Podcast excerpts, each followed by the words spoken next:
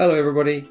Welcome to the Coaching Conversation. I'm Graham Wiley, and I've been coaching business leaders for the last two decades. In this series, we're going to explore some of the things I've seen and learned in that two decades, and hopefully help you see how you can become more focused, more effective, and hopefully happier in your life. So, it's now time to sit back, relax, and enjoy the coaching conversation. Hello, everybody. In this edition of the coaching conversation, I'm going to talk about the two bedfellows success and failure.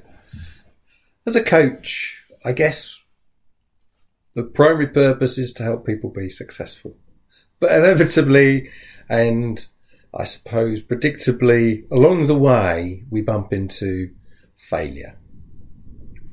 And one of the aspects of success is that it contains failure. These are these are lovely old adages, aren't they? But the truth is, if you haven't failed at something, the chances are you haven't made a decision. You chances are you haven't taken a risk, and therefore, by definition, you're very unlikely to have succeeded at anything either, unless perhaps you won the lottery, of course. So, success and failure are, are flip sides of the same coin. And the way as a coach you try to help the coachee deal with this is to recognize what success is, define it, be clear about it. This is what I want to create. This is where I'm going. These are the goals I'm setting myself. And this is how I'll know whether or not I've achieved them. But at the same time, and as the journey unfolds, to deal with failure. Now, that might be about managing risk, that might be about trying to predict in advance the, the challenges you may face and how you might minimize their impact. Or it might be, as events unfold, making the best of a bad job. It may be looking at something and thinking, how do I find the opportunity here? How do I find the gift that's lost in this, the rubble of this particular problem? And so as a coach, your role is very much about striking a balance. It's very much about getting the coachee to realize that setbacks are only that setbacks. They're not the end of a journey. They don't bring something to a conclusion unless you let it. And so often it's about how you can build resilience into your coachee, how you can help your coachee gain from the benefit of failure, gain from the experience of failure, the opportunity that failure creates, and go off again. Rudyard Kipling knew this. He knew this when he wrote his famous poem If. If you can meet triumph and disaster and treat both those impostors the same, you'll be a man, my son.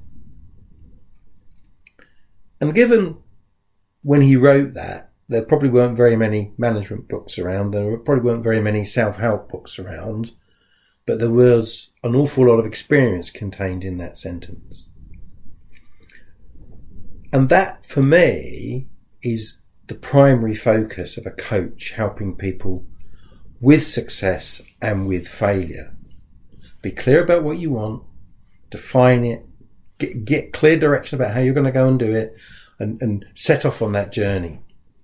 But accept along the way there are going to be challenges and difficulties that may or may not redirect you and, and make you redefine the goals that you want. Which then moves you on to defining success. There's a, another old adage, and I have no idea who said it first, and I don't actually know how old it is, but it's it, it for me really is the best definition of success. Success is not having what you want, it's wanting what you have. And so when I'm working with a coachee and we're starting out on the journey of what are the goals, what are the objectives, where my conversation is where do you want to be? In X years' time or at the end of your career? where do you want to be? What do you want to achieve? What would you be proud of? What really motivates you? What really gets you excited? And that's probably not money, and it probably isn't job title, and it's probably containing some kind of deeper meaning and some wider context of sense of purpose. And if you can strike that particularly rich vein of sense of purpose and build goals and milestones around that as a coach with your coachee, you will have ignited energy and enthusiasm that becomes self propelling.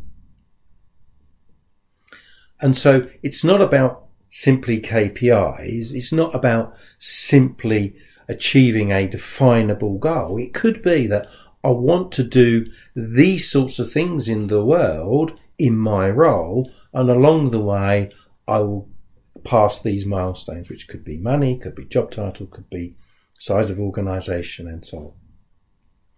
And so success is often better described in a coaching context as self actualization. It's making you, uh, making the coachee define what it is they really want to be and making the change that they want to see. So success and failure are part of the same thing. You can't have one without the other. And the reality is success is about what you want it to be. It's not about having what you want. I hope it's been helpful. See you again soon. Bye. So, there you have it, the latest edition of the Coaching Conversation. Hope you found it interesting, hope you found it useful. You can find out more about our coaching programs at theexecutivemindset.co.uk. If you want to reach out, you can send me an email at theexecutivemindset at sagegreen.com. You can book a free 30 minute session at theexecutivemindset.co.uk, which will give you a really good feel for how coaching could help you. And if you've really enjoyed the session, do please rate us, do please give us a review, and nothing more for me to say other than see you next time.